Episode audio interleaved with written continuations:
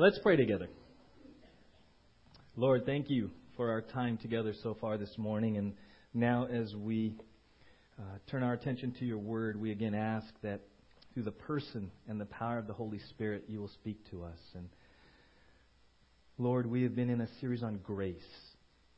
And uh, help us this morning, again, to understand biblical grace and, Lord, not just to understand it intellectually but then, Lord, to allow these truths to penetrate our hearts so that ultimately it will affect uh, our relationship with you and then our relationship with others. So um, we submit to you now and ask that your will be done.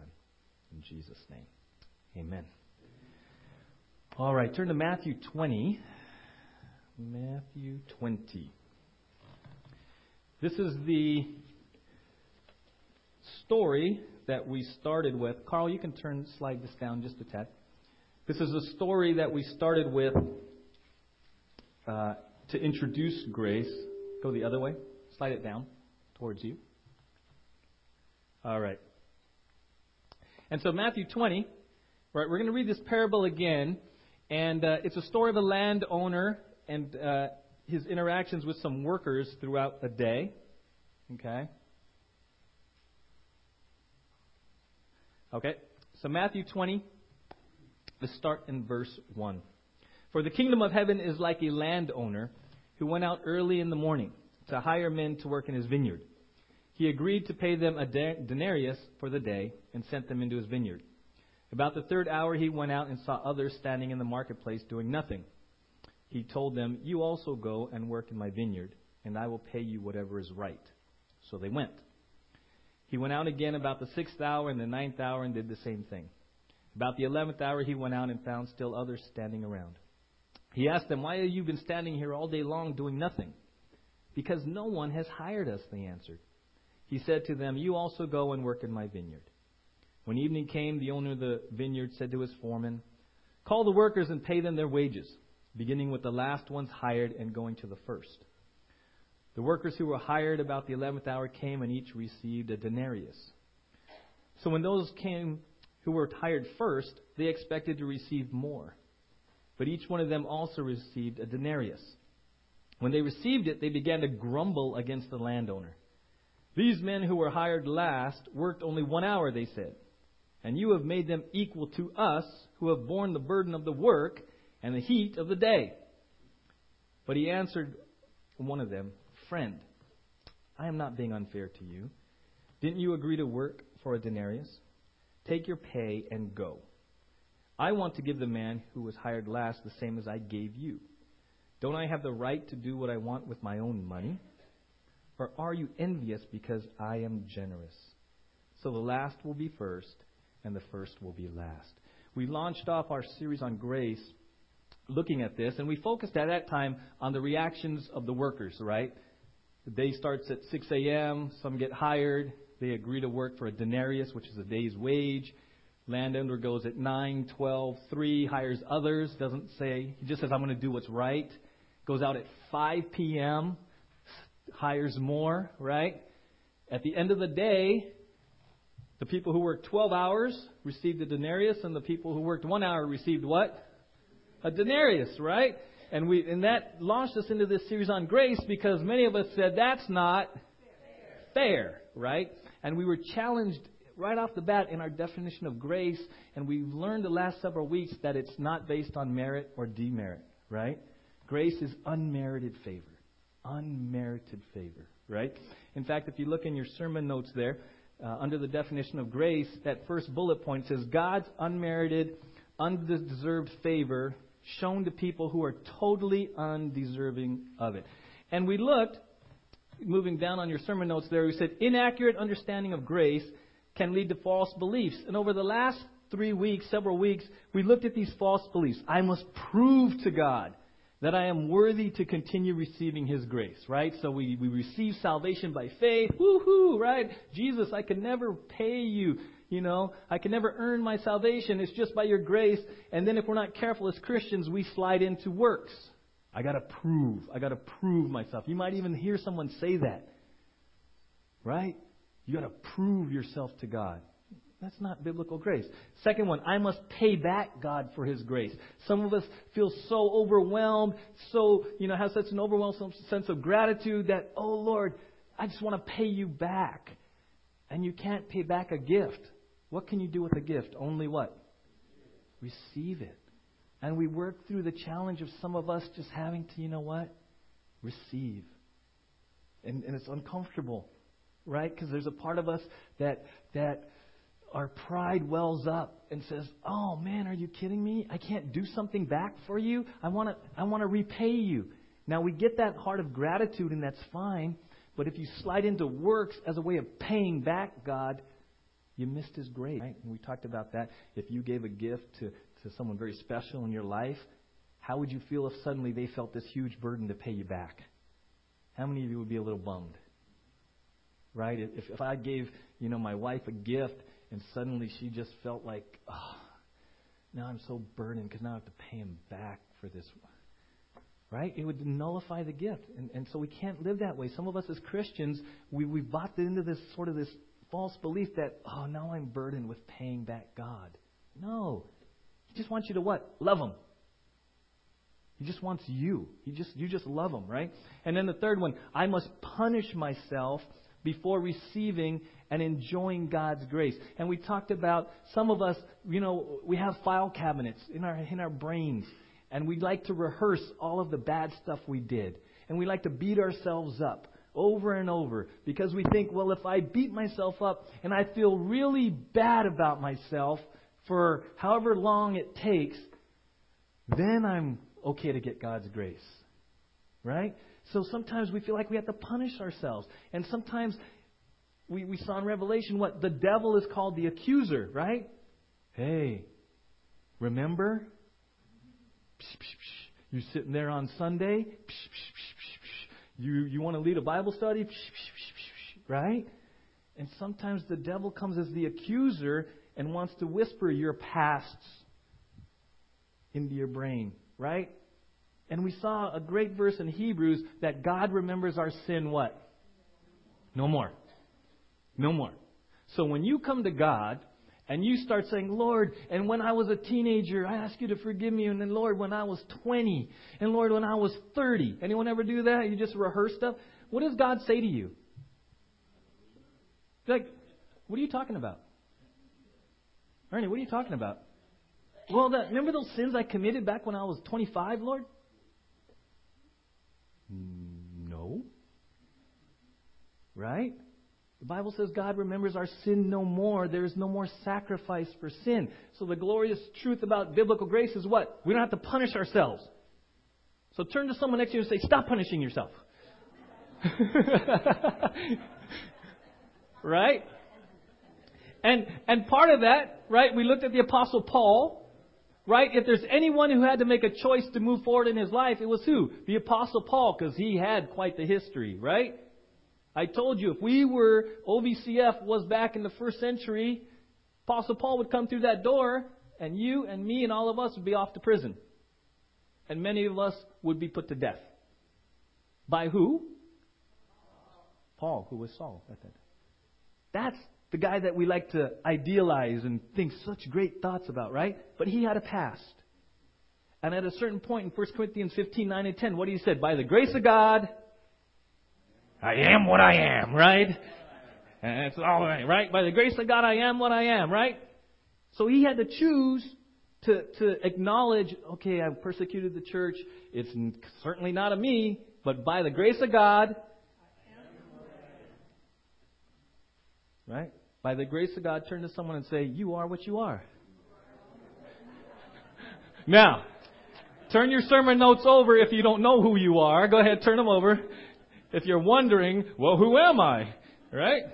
And last Sunday we filled in all these blanks, and I filled it in for you because some of you were like writing frantically and uh, trying to keep up. Right? So you have this incredible list. And who does this apply to?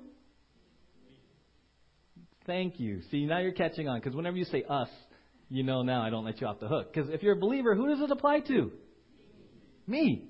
Right? Me, right? So we looked at the Apostle Paul, who before he was a Christian had a horrible past. Then last Sunday we looked at Peter, who what denied Jesus three times when Jesus was sitting right over there and said, "Hey, y'all are going to bail on me." Peter's like, "Are you kidding? Everyone leaves. I'll never." Blows it big time. In John 21, he says, "I'm going fishing," which some believe meant, "Hey, I tried the Christian thing. I'm done. I'm going back to my old profession." Jesus shows up, does a miracle of the fish. Peter jumps out of the boat. Jesus says, "Hey, come have some breakfast with me." And he asks him three questions. What? Do you? Do you? Do you? Yeah. See? Even though Peter had blown it, by God's grace, he just wanted him to be restored, and he just asked him, Do you love me? Do you love me? And sometimes when we blow it as Christians, we saw through the example of Peter, our, in, our, our, our inclination in the flesh, because maybe we're embarrassed or we feel some shame or we feel guilt, the very place that we should come is the very place what we run away from.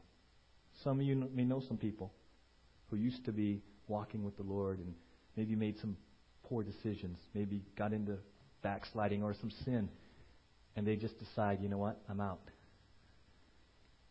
And God's grace, He just wants to come to them, and He wants to come to us and say, hey, do you love me? Because if you love me, what does Jesus say? If you love me, obedience is going to follow. It's a love issue, right? And I want to encourage you, all right? Is anybody here perfect? All right? In fact, I've shared with you before, right? You find the perfect church, don't join it. Why? Because you'll mess it up, right? Right? So, so nobody here is perfect. And when we sin, and when we, you know, veer off course, I want to encourage you remember Peter. And, and this is where you need to come. As uncomfortable as it might be, as, as like, ooh, what are they going to think of me it might be, come and what? Experience God's grace. Not just biblically, but through others, right? Walk through those doors and be loved and embraced, right? Because where would the devil love you to be? You can't go back to church. What are they going to think about you? They know. Right? You're not going to be welcome back there. And the devil wants to get in your head. Why? Because if the devil can separate you from the body, he's got you. He wants to divide and conquer. Okay? So through the example of Peter, you got to say, you know what? No, I confess my sin, Lord. I repented. I just got to receive grace again. Because look at this list. By the grace of God, what? I am what I am. I am a saint. I am a new creation. I am the temple of the Holy Spirit. I am justified. I am at peace with God. I am a citizen of heaven. I am a child of God. I am forgiven. I am clothed in the righteousness of Christ. I am a member of the body of Christ. I am complete, loved, accepted, pleasing. Yes, right? And we've done that before, right? In the last over the last two years, we've actually pretty much covered this whole list in different studies, right? I am complete, loved, accepted, pleasing. Right? And I shared with, when I learned that, when I go to speak sometimes and I get nervous or in any situations, counseling or someone calls me to a crisis and I get a little nervous, what do I do? I will do this before I go in. I'll clap. I'll go, okay, Lord, I'm complete, I'm loved, I'm accepted, I'm pleasing. And I'll do that to remind myself who I am and to settle me down.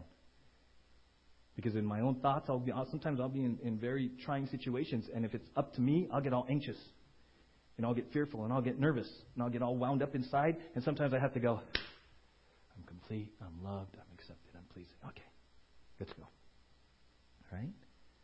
This list right here, I encourage you. Uh, some people, when we've studied this before, they put this on their bathroom mirror. This is a pretty good morning devotion.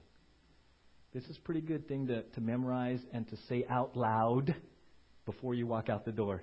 Amen? Why is that? Because you have the devil who has his own list of accusations, and you got people who aren't very nice, and you got the world that tells you you don't measure up and everything is based on merit and demerit, uh, right? You got all these other sources that are ready to get into your head.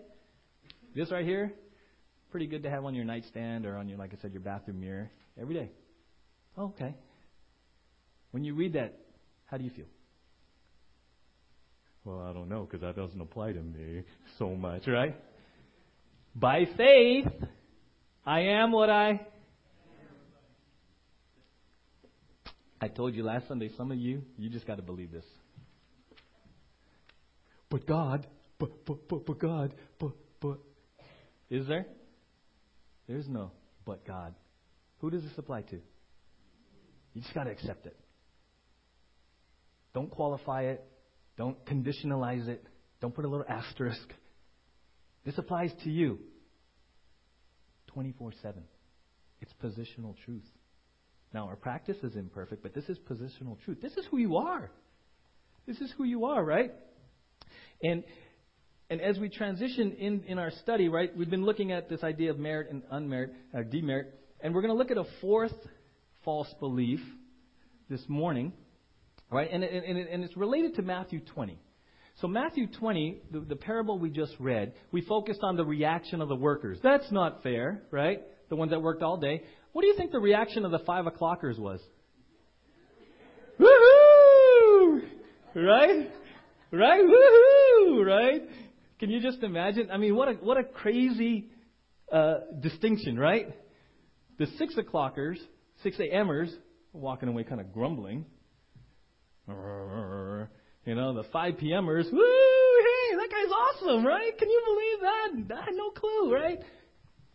And and so we focused on that, but really, uh, what we can't neglect is the landowner. Because the story is really, in one sense, about the landowner and, and who he is, right? In verse 1, it says, For the kingdom of heaven is like a landowner who went out early in the morning to hire men to work in his vineyard, right? So this apparently is a guy of wealth, of good means, right? And, and here's what's interesting in verse 1 the landowner goes out to hire people. Culturally, that's significant because usually they send the foreman. And it's kind of significant that the landowner himself goes out to those in need and interacts with them. The landowner isn't at a distance, he's right in the mix where people are, are in need for their daily wage. Okay, these are day laborers, so a denarius is a day's wage, which is at the end of the day in Deuteronomy, you're to pay the worker so they can go buy food for their family. So the landowner himself doesn't send somebody else, he goes to meet needs. To meet needs. And so he has these interactions, and then there's there's their reactions, right? And let's get verse 13, right? It says, But he answered one of them, Friend, I am not being unfair to you. Didn't you agree to work for a denarius? Take your pay and go. I want to give the man who was hired last the same as I gave you. Don't I have the right to do what I want with my own money? Or are you envious because I am generous? So the last will be first and the first will be last. What does the landowner do to bring correction? He says, Hey, let me, let me remind you who I am. I own everything. It's my money. I have the right, the power, the authority to do with it as I please because I'm generous. And it's really important as we transition into these next, this next false belief over the next few weeks. As I was reading that, I was really challenged with how do you view God? How do you, how do you, because the 6 a.m.ers, as generous as a landowner was, they're walking away. The 6 a.m.ers are walking away with what they need, right? They can go buy food for their family. And yet, one of them at least has this really sort of warped view of the landowner. Oh, that guy's not fair. That's not right. How could he do that? And, and instead of being grateful and thankful, he has this distorted view of the landowner's character. Right? The 5 p.m.ers, they're just like, think this he's the greatest guy ever, right? And I thought about that in relation to grace because we have to ask ourselves, how do you view God? And let me, let me, let me ask you this in, in maybe a way that, that some of you will resonate with. You know those little emoticons that you all put on the end of texts and emails, those little faces, right? So I've seen before there's a yellow one with a smiley face, right? And then there's a yellow one with a frown. Let me ask you this question. Okay, you don't have to answer out loud. Right now, as God is looking at you, knowing everything, is it a smile or a frown? It's a wink.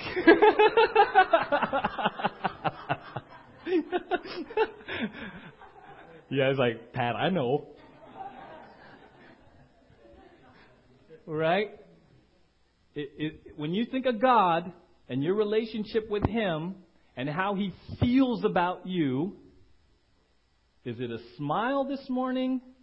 Or is he frowning? Or is he scowling? Or is he winking? Or is he confused? I don't know, you know. No, but let's just simplify. Is God smiling at you? Or is he frowning?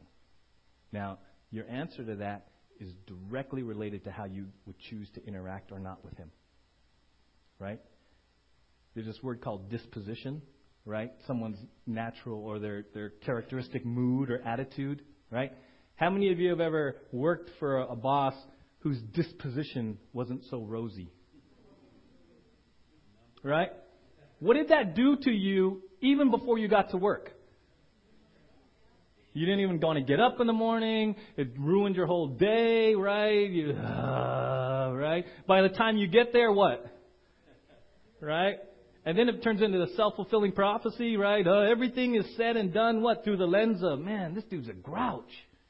Man, this dude's a taskmaster. Man, this dude just never gives anyone a break. This dude doesn't even know the word smile, right? Or encouragement. Or affirmation. Everything is that, that, that, that, that. The only time I hear from my boss is what? When I mess up, right? So, so our perception, and, and in this case it could be true, someone's disposition or mood has a really, you know, a direct effect on what? Our desire to interact and relate with them. Right? Well, look at the bottom of your of your sermon notes here, that quote I put. What you think about God shapes your whole relationship with him. Is God smiling or frowning? Is God a God of grace or wrath? Which one of those thoughts first come into your mind? When, when we, the men started meeting at Carl's house three years ago, one of the first things we studied was uh, the attributes of God. And I, I handed out papers to the guys on one of the first nights. I said, hey, when I say the word God, draw me a picture of what, you, what comes to mind. And some of the guys drew lightning bolts. Some of the guys drew the principal's office. Right? And I appreciated that transparency. But then the next level is, well, if that's how you view God is throwing lightning bolts and going to the principal's office and having this sort of angry disposition, do you think that affects your relationship with Him? Do you think that affects your desire to pray? Do you think it affects your desire to worship? It does. And there's a lot of reasons that we can develop these false ideas of God. It might be kind of the church you were raised in. Anyone have a church background where God was sort of wrath, the God of wrath, right? Sort of, right? Or it could be uh, how you grew up. If you grew up maybe with not a lot of church uh, upbringing, God may just be some distant figure. You know, some people believe, okay, yeah, I believe in sort of there's some being out there who created everything, but it's like a, a spinning top. He spun it, and the world spins, and he just steps back. Kind of like deism, they call it, or yeah, deism, they call it, where God just sits back and lets everything happen, but he's detached from it, right? Remember that song? God is watching us. God is watching us. God is watching us from a from a distance, right? Some of us, we, we might have been the home that you were raised in, or just different experience you had. So when it comes to grace, you might struggle with grace because the fourth, the fourth uh, inaccurate or false belief is I must, and here's a big word, I'll explain it to you placate, P L A C A T E. I must placate, or another word, pacify an angry God.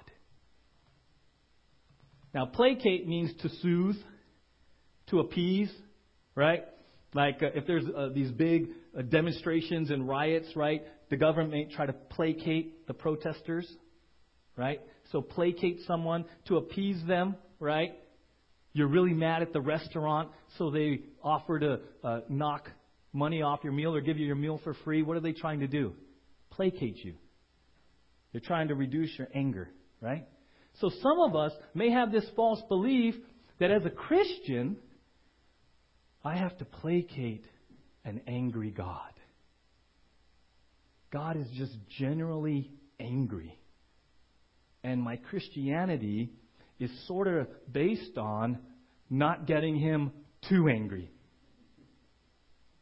Right? Sort of you had a parent at home that maybe we didn't interact much with, but you knew when they were home as a kid what?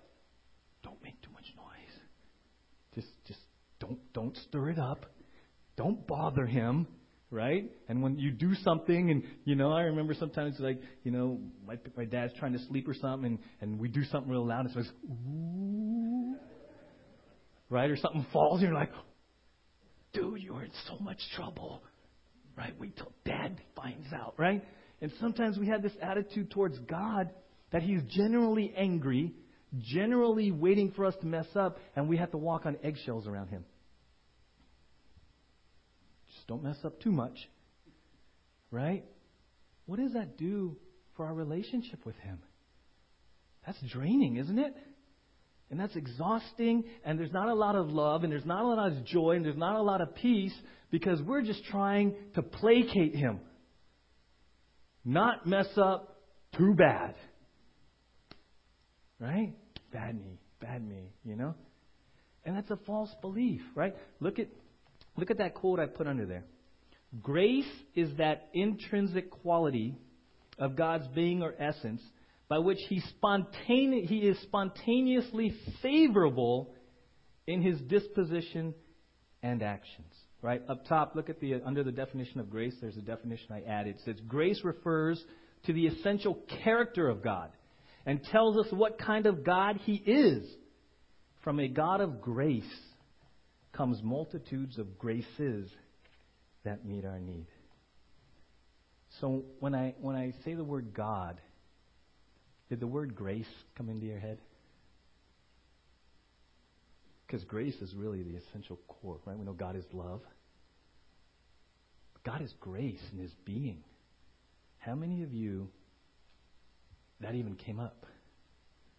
Well, God is going to judge. God's a provider, and God's a protector, and God's all that things. But all of those things that God does for your benefit is because He's a God of what? Grace. We have to understand and we have to really go from here to here and every day wake up and say, Lord, thank you that you're a God of grace. You're a God of grace. And what does that mean? If you will allow that to penetrate and understand, you know, we saw in Romans that verse, God is for you, right? We studied that. God is for you. How many of you wake up in the morning with this general sense of enthusiasm that, hey, God is for me? He wants the best for you. He wants what's good for you today. He's got a grace. He's for you. You know, I was talking with someone about, you know, they're struggling with, with wanting to know God's will, right? And sometimes, and they bought into this sort of idea that God is like this I have your will behind my back. And if you guess the right hand, I might just show you. Right? And so we get this idea of even when seeking God's will, that God sort of plays games with us. Pick one. Oh, sorry, Linda, not your will. Ah, you know, right? And we, instead of saying that God wants His will to be known, God is for you, God wants the very best in your life, God wants to bless you, care for you, meet all your needs, we kind of feel like God's like hiding stuff and playing a shell game. Or He's angry. Where does that come from?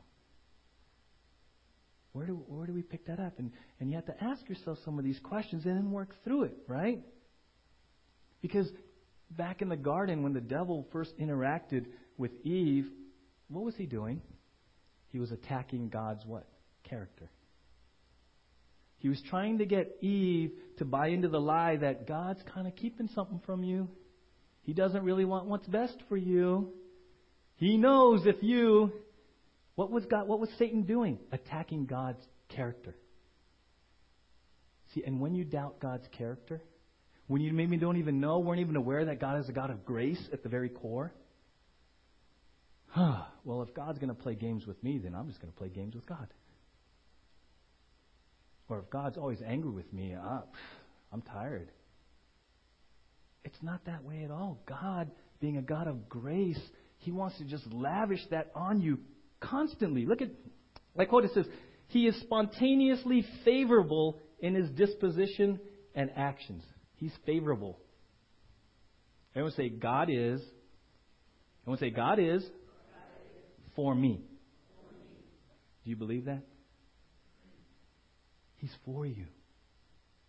In His grace, He's for you.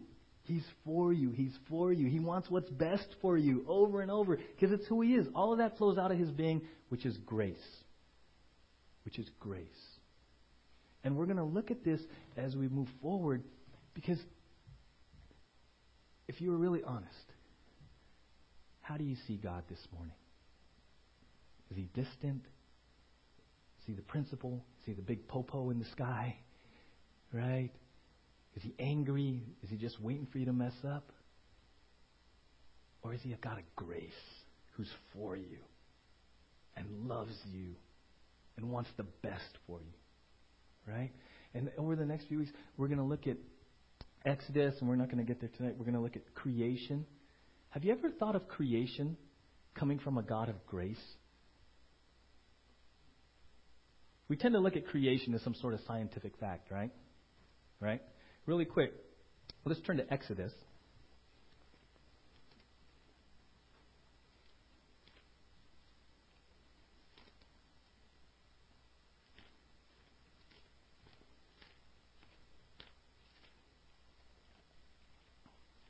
Genesis, Exodus, right?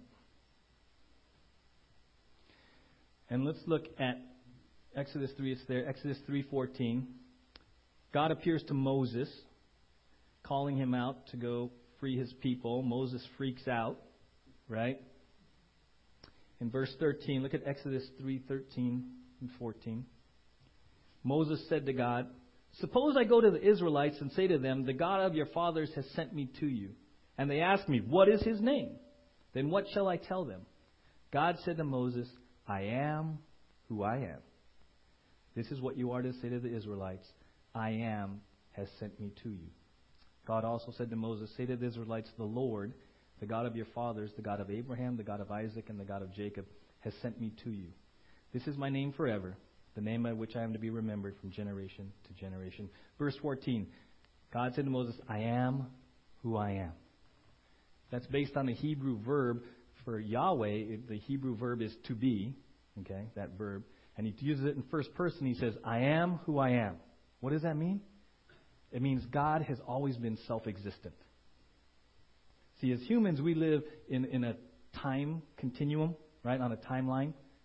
And it's sort of hard for our finite minds to grasp eternity and the fact that God has always just been.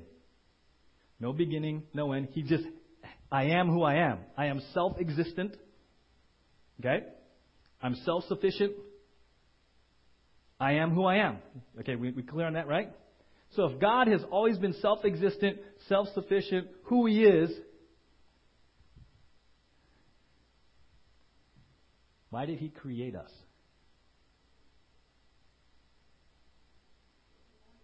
Because He wanted to. Ding, ding, ding. He wanted to. See, we're going to look at creation through the eyes of grace, right? The landowner, right? I own everything. Can't I do what I want? I'm generous. God, I am self existent. I'm self sufficient. I don't need humans. But in my grace, I'm going to create humans and the planet because I want to. And we're going to look more in depth next week. But when creation was created, how did He create it? Perfect. Perfect. Right? And we're going to look at this in more detail next week. After every day, what did he say? It was it was good. Now, have you ever thought about that? Why would he say that? Who was he talking to? It was good. What? Would he look back and go, "Wow, God, good job"? I mean, is that what he did? Was that was it good for him?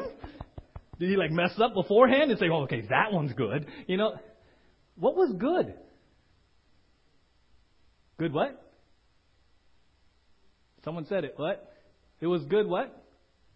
For us. It was good for who? For us. He was creating the perfect world, and God sits back and says, It is good. Because who's coming down the pipe? Us. He's setting it up in His grace for who? Us. And then when he creates man, he sits back and he says, and he looked at all that he created and he said, it is very good.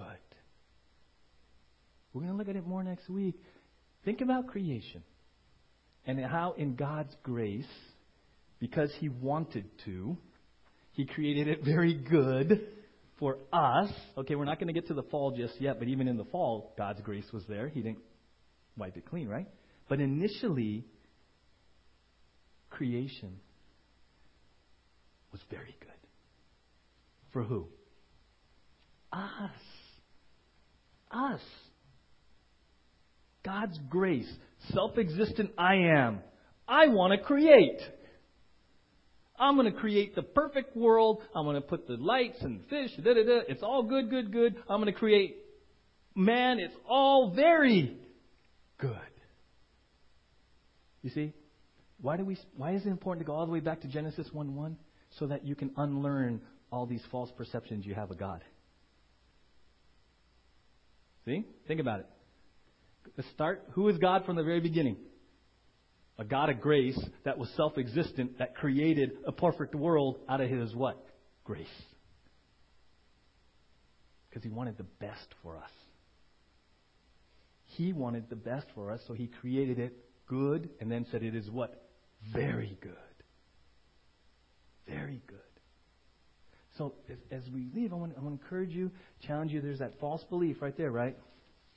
Have you, somewhere along the line, picked up that false belief that you must placate or pacify an angry God.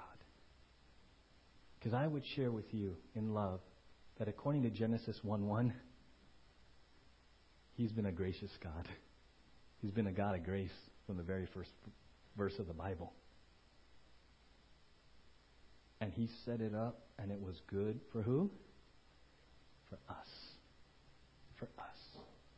And so this week, as you wake up in the morning and as you stare at this list, wherever you choose to stare at this list, wake up this morning or wake up this week and say, Lord, please help me to live in a relationship with you that's based on grace. Help me to really believe that you want my best and you want what's good for me. Help me believe that you're for me. Help me believe that I don't have to live this week or the rest of this day to placate you to not mess up really bad. Right? Help me in what? Enjoy you. Have you ever been around someone that just has communicated to you that they like you? Like enjoy your company? Anyone? You ever been around family or friends and you're around them, they're just glad to see you, and deep inside you go, ah, this is great. Some of you experience that here on Sundays. Wouldn't it be awesome to have a relationship with God every day? You're like, oh, this is good. My God loves me. My God is for me. My God wants the best for me today. My God is a God of grace. Amen? Let's pray together. Lord, thank you. Thank you, thank you, thank you for your grace. And that's who you are. And everything you do, the grace that you bestow on us daily, the grace of the cross as we prepare for communion. Lord, may we never forget that at your core, you are a God of grace.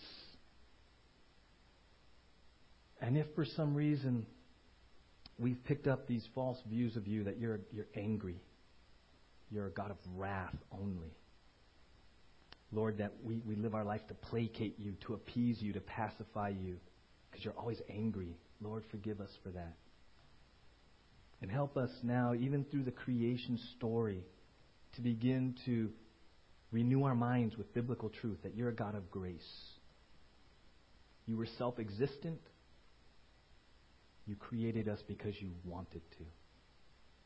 And then you created it and you said it was good. It was perfect. And then when we were created, you looked at everything and said it's very good. Because you want the very best for us. so, Lord, help us to leave here knowing you want what's very good for us in our life. You want what's very good for us. And that was demonstrated at the cross. Because despite the fall And sin, you still wanted a relationship with us, and so you sent Jesus as a demonstration of your love, of your grace. And so as we hold the cups in our hands this morning, as we reflect on the music, would you just speak truth to our hearts again? You're a God of grace. You love us, and you want what's very good for us every day of our life. Jesus'.